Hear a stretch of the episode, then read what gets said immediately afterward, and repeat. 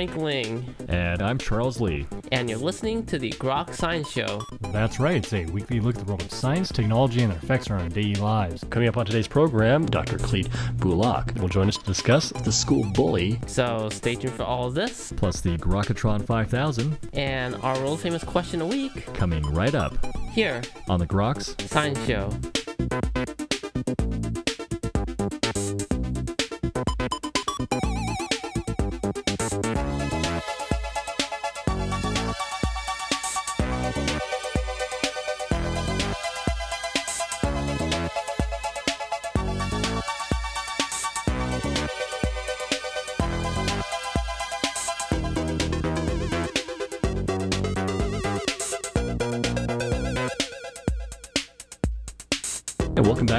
Groks Science Show. Well, bullying has become a national issue, but what do you do if the school bully is your child's teacher? Well, joining us today to discuss this issue is a leading authority on educational policy, Dr. Clete Bulach. His new book, Creating a Culture for High Performing Schools, a comprehensive approach to school reform and dropout prevention, addresses some of these issues. And uh, Dr. Bulach, I want to thank you very much for joining us today on the uh, Groks Science Show pleasure to be on your show. Uh, well, certainly a, a pleasure. It's certainly a, a, fascinating issue here, one that I think is becoming more prevalent this day, especially in the era of cyberbullying. But I'm, I'm just curious, uh, how big of an issue is bullying in schools these days? Well, there's a survey on my website that measures bullying in schools, and it's been used in hundreds of schools.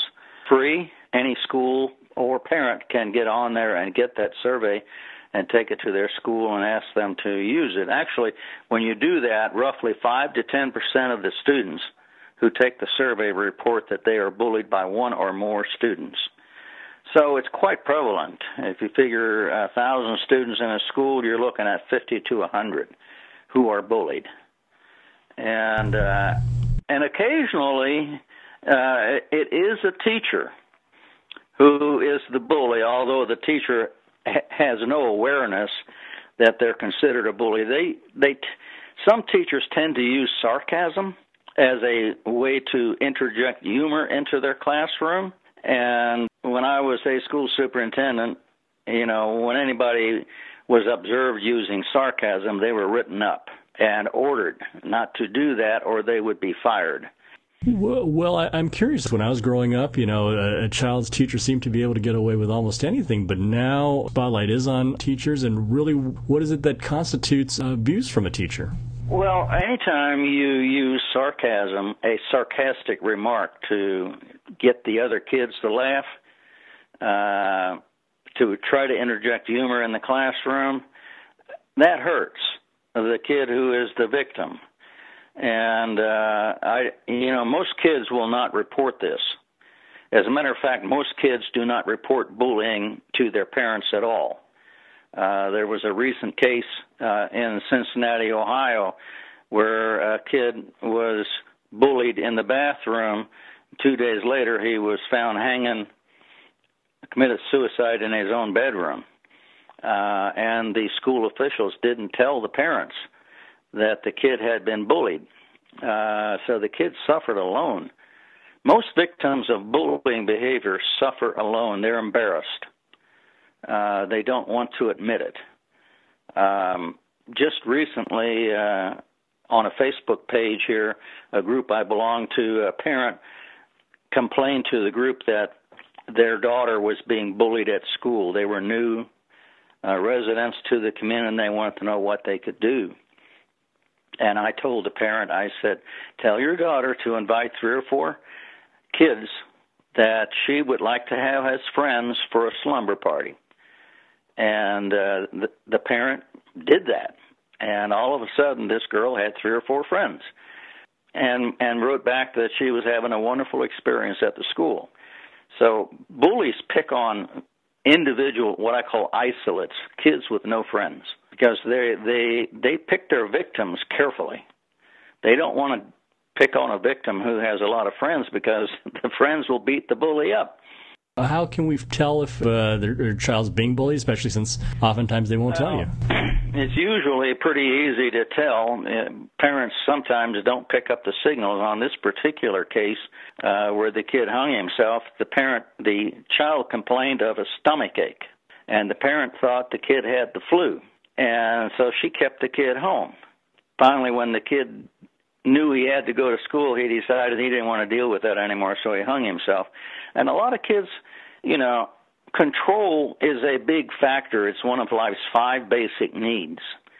To have some control over your life is a basic need. Now, the need for control is higher in some people than in others, but all people have a need for control. A bully has a higher need, and that's why they bully people. The other four basic needs are life itself, happiness, uh, knowing that somebody cares about you, and having a purpose in your life. Control is a big one. If you have no control, if you feel like you have no control over your life, you're going to do something about it. You have to do something about it. So you can take your own life. You can also grab a gun or a knife or a baseball bat and go back to school and beat somebody up or shoot somebody. You can also uh, resort to drugs, alcohol, gangs. A gang will protect you. That gives you some control. But being the victim of a bully, whether it's a teacher who is bullying, if a teacher is bullying you, that's even worse than a, another kid bullying you because it's an adult who's doing it. And I I thought through this a little bit. One of the worst things you can do is go to the counselor and tell them that so and so is bullying you. Then when the counselor goes to the teacher and says, "Johnny told me that you are bullying him." The teacher's got the control here. And odds are that the teacher is going to do something to get even with this kid so it may make the matter worse. So if if you perceive that your child is being bullied by a teacher, you go to the counselor and say, "I need to report something and I need your word that you're not going to tell this teacher who the kid is. Do I have your word on that?" So the counselor can go to the teacher and said, "There are reports that you are bullying kids in your classroom. What are you doing?" So this will make the teacher more conscious of what they're doing because many teachers who bully don't know they're doing it. The second thing uh, I would suggest, if any of your listeners perceive their kid as being bullied by a teacher, is go to the have the kid go to the teacher and say, a little while ago you said this, and that made me feel very unhappy. Why did you do that? To make the teacher aware that they have made most teachers will respond to f- descriptions of feeling. If a kid goes up to a teacher and says, I felt so awful when you did that to me, why did you do that? Most teachers will, will say, Oh, I, I'm sorry. I, I wasn't aware of that. Th- that's my suggestion. Hmm. Confront the teacher on what they said or did and tell them how it made you feel. Because most teachers want their kids to feel good. There is very seldom a teacher who wants to make a kid feel bad. At what age can this uh, this be effective? I mean, you know, uh, very young kids and they're still in preschool, and kind of tough to see them going up to a teacher that's potentially bullying them. I mean, well, what do you do if some of the younger grade might have well, a bullying it tends teacher? to happen in junior high and high school. Mm-hmm. Uh, very seldom would that happen at an elementary school. That that's my in my opinion. I don't think it's usually a male, and most of the teachers at the elementary are female. And any male at the elementary level, they tend to be, they just tend to be uh, just great people. So I don't foresee it happening in elementary school. But at the middle, at the junior high and high school, it's this sarcasm more than anything else that teachers use to add a little humor to the classroom, and it hurts. It hurts the kids when when sarcasm is used on them. Your your books in general they they are focused on trying to create schools that have a, a better environment for learning that promote these sorts of conditions where bullying can thrive. I mean, what The for, reason bullying thrives is because when the bully is doing his or her thing, the other kids will stand around and watch. They don't intervene. It it is occasional that some kid uh, is bigger than the bully and will intervene, but it is it is very seldom. In the reports that uh, the survey that I do, um, there are four questions dealing with what the bystanders do, and stand and watch is the most typical response. Uh, about 75% of the kids will stand and watch. and occasionally other kids will join in, and that makes it even worse. The bully uh, has a lot of friends usually, and is a ringleader. So the other kids tend not to take the bully on. Now, in the book, the the two recent books that I've written uh, have the students indoctrinated that when they see this happening, they are to intervene and not stand and watch, and they will. Uh, they will take control. But as it stands now, they'll stand and watch until an administrator or a teacher comes and breaks it up. Is it tougher forcing these? It's, it's, obvious when it's sort of overt bullying that's occurring on the school ground, pushing and that sort of thing. But what about all this, uh, you know, cyberbullying that occurs these days? Well, you know, bullying tends not to be seen by faculty or teachers or administrators. It's always done away from the looks of the administration or teachers. It's done in bathrooms, it's done in parking lots, behind cars. Cyberbullying is done privately too. Nobody knows. And if they can hide their identity through cyberbullying, yeah, it becomes very prevalent. And girls tend to be use cyberbullying than boys. But cyberbullying is vicious. You know, when you get a message and you don't know who it's from, you don't know who it is, your anxiety levels go way up and your feelings of helplessness and control are very high and that that weighs on people a lot. When I said the five basic needs, life and happy life and happiness and control, those are three of them. And you don't have any of those three needs are being met when you're being the victim of cyberbullying. So that creates that creates a bad situation for kids. It's certainly not easy for anybody, but I would guess especially for kids who really don't have maybe the skills or the, the tools to cope with it. Are there initiatives in schools? The, the biggest uh, expert on this in the United States is Dr. Allan Beane, B E A N E. He has a number of programs and books on bully free. Any of your listeners can get on the web and, and look up bully free schools, and they should find him. And uh, he's very good. He he is the one who uses my survey on hundreds of schools across the United States, and then he'll come in and design a program to um, improve on it. My book, by itself, chap book number one tells you how to reduce bullying behavior because once the kids in the school know that when they see bullying behavior, it is their duty to intervene and stop the bullying. They will do it. But in most schools today, the kids will just stand around and watch. They don't intervene. And that's sad. Do you think it's just a, a function of the time? Do you think uh, kids are, are different these days, or has it always been the case? That's always been the case. I mean, I was a, a high school in the 1950s, and in my junior year, I switched schools so I went into a new high school with no friends. I was five foot four, and weighed 120 pounds, soaking wet, and everybody tried to pick on me. You know, in my case, being a, a wiry country boy, they found a tiger on their hands when they tangled with me. But in most cases, a kid like that uh, is going to get bullied. And my, where I went to school, we would go out behind the school and fight. And most schools today, if you fight the bully, you're going to get punished too. My my favorite technique for dealing with a bully is do do not give the bully control. If you give the bully control, they're going to continue to victimize you. Now you can fight the bully and you'll get suspended along with the bully. But if you engage them verbally, and which is what I uh, advise parents whose kids are being bullied, I engage them verbally. What's the matter, big boy? Can't you find anybody littler than me to to pick on? Are you a chicken? Are you a wuss?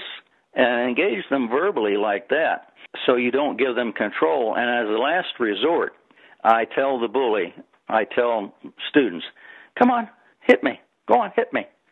So I can take you to the principal and get you kicked out of school. Hit me. Come on. So I take control away from the bully and I tell the bully to hit me.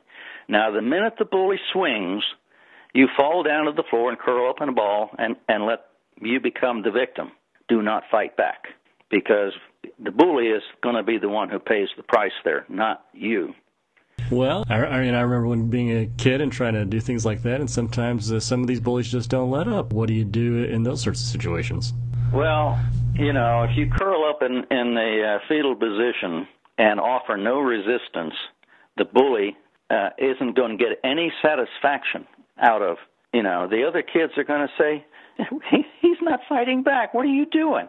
You're going to get sympathy from the other kids. Now, as long as you are fighting back, the other kids are going to cheer it on. You know, they love to watch a good fight. Offer no resistance.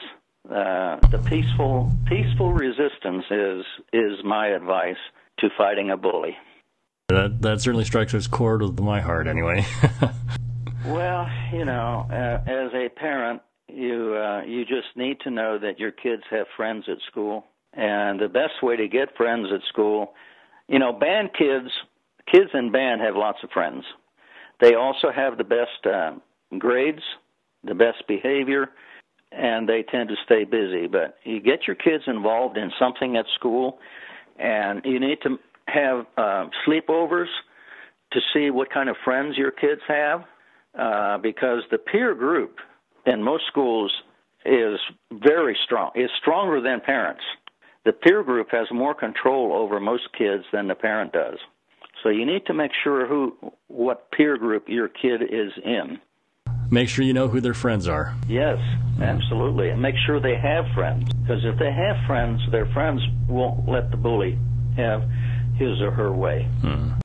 Uh, we are running slightly out of time. Uh, curious if uh, maybe you have some final words regarding, you know, this whole issue of bullying, and people want to find out more about the issue or about you or your books. Uh, where can they go? Well, there's a number of manuscripts on my website that deal with various aspects of bullying, bullying on sports teams, what parents need to know about bullying, and that's on my website. It's uh, West GA, as in West Georgia, westga dot edu front slash tilde that little squiggly up in the left hand corner of the keyboard and C Bulach, C as in cat, B as in boy, U L A C H all the materials on my website are free. The manuscripts about bullying behavior, I think there's four of them there. You you can read that, and of course you can get a copy of my book and uh, give it to a, a teacher. You know, there's stuff in the book on human relations that parents can use. Like, he, did you know, Dr. Lee, there are nine forms of power? Nine forms of power. The use and misuse of the nine forms of power. Easily spend 15 to 20 minutes on the nine forms of power. Four of the nine forms control, and five of the nine forms free people up. It's kind of interesting to talk about those. How do you motivate people? How do you motivate your kids? You've got a four year old. How do you get that four year old to do what you want that kid to do? Which forms of power do you use? Hmm. uh, well, personality is one of the main ones hmm. parents use they just ask kids to do things, and the kid does it because they like their parents. Uh, that's one form of power. If the kids mm. like the teacher, all the teacher has to do is ask, and the kids will do it because mm. they want the teacher to like them. But there are eight other forms that can be used when that doesn't work. When you ask someone to do something and they don't do it, now what are you going to do? You have to you have to go through one of the uh, some of the other forms sometimes you got to use all nine forms to get people to do what they're supposed to do. And the crazy thing is, as a parent, you have one of the forms that's called position power. You are the parent. If you ask a kid to do something and the kid does not do it, you have to impose position power and put and punish or reward this kid because if you don't, you will lose position power. Once you lose position power, you've lost control of the kid because they're going to control the parent from then on. And if you think that that isn't the case, just go into Walmart and look at the kids who are controlling their parents. It does happen. Right. Know, if you're a parent, you you have position power. You must use it to control the kid. Otherwise, the kid is going to end up controlling you. Fortunately, we are definitely out of time, but thank our guest again, uh, Dr. Clete uh, Bulach, uh, again for talking about uh, this issue. And uh, you can go and take a look at his website and find out more information. So, uh, Dr. Bulach, I want to thank you very much for your time. Hey, I appreciate it. Thank you for your inquiry. You're a good interviewer. Thanks so much. And that's all for this week's edition of the Groks Science Show. Make sure you tune in next week for more from the world of science and technology. If you'd like to contact us here, you can email us at science at groks.net. For Groks Science, I'm Frank Ling. And I'm Charles Lee. Make sure you also see us on the web at www.groks.net. Have a great afternoon and keep on grokking.